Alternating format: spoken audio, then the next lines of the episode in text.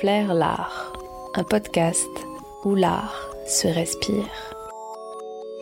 Vous avez remarqué que l'art en Occident est majoritairement considéré par ce qui est vu ou entendu, un peu comme si on vivait les expériences esthétiques en étant seulement une grosse paire d'yeux et potentiellement une oreille.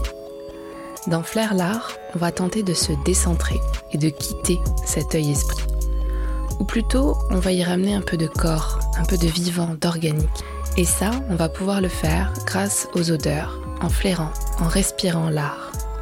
Dans les épisodes qui vont suivre, on va tenter de déchiffrer ce que les odeurs ont à nous dire plastiquement, artistiquement. Car les senteurs sous les mains des artistes parlent.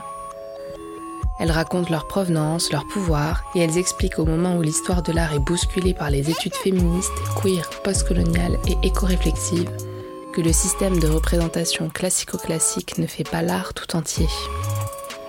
Avec les parfumeuses de Flair, Amélie Bourgeois, Anne-Sophie Béagle, Camille Chemardin et Margot Le Péguerin, on est persuadé, comme l'était Joseph Beuys, que l'art a tout à gagner à s'élargir.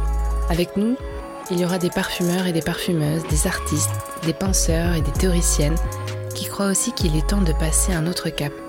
Ça vous tente une grande inspiration? Allez, à tout de suite.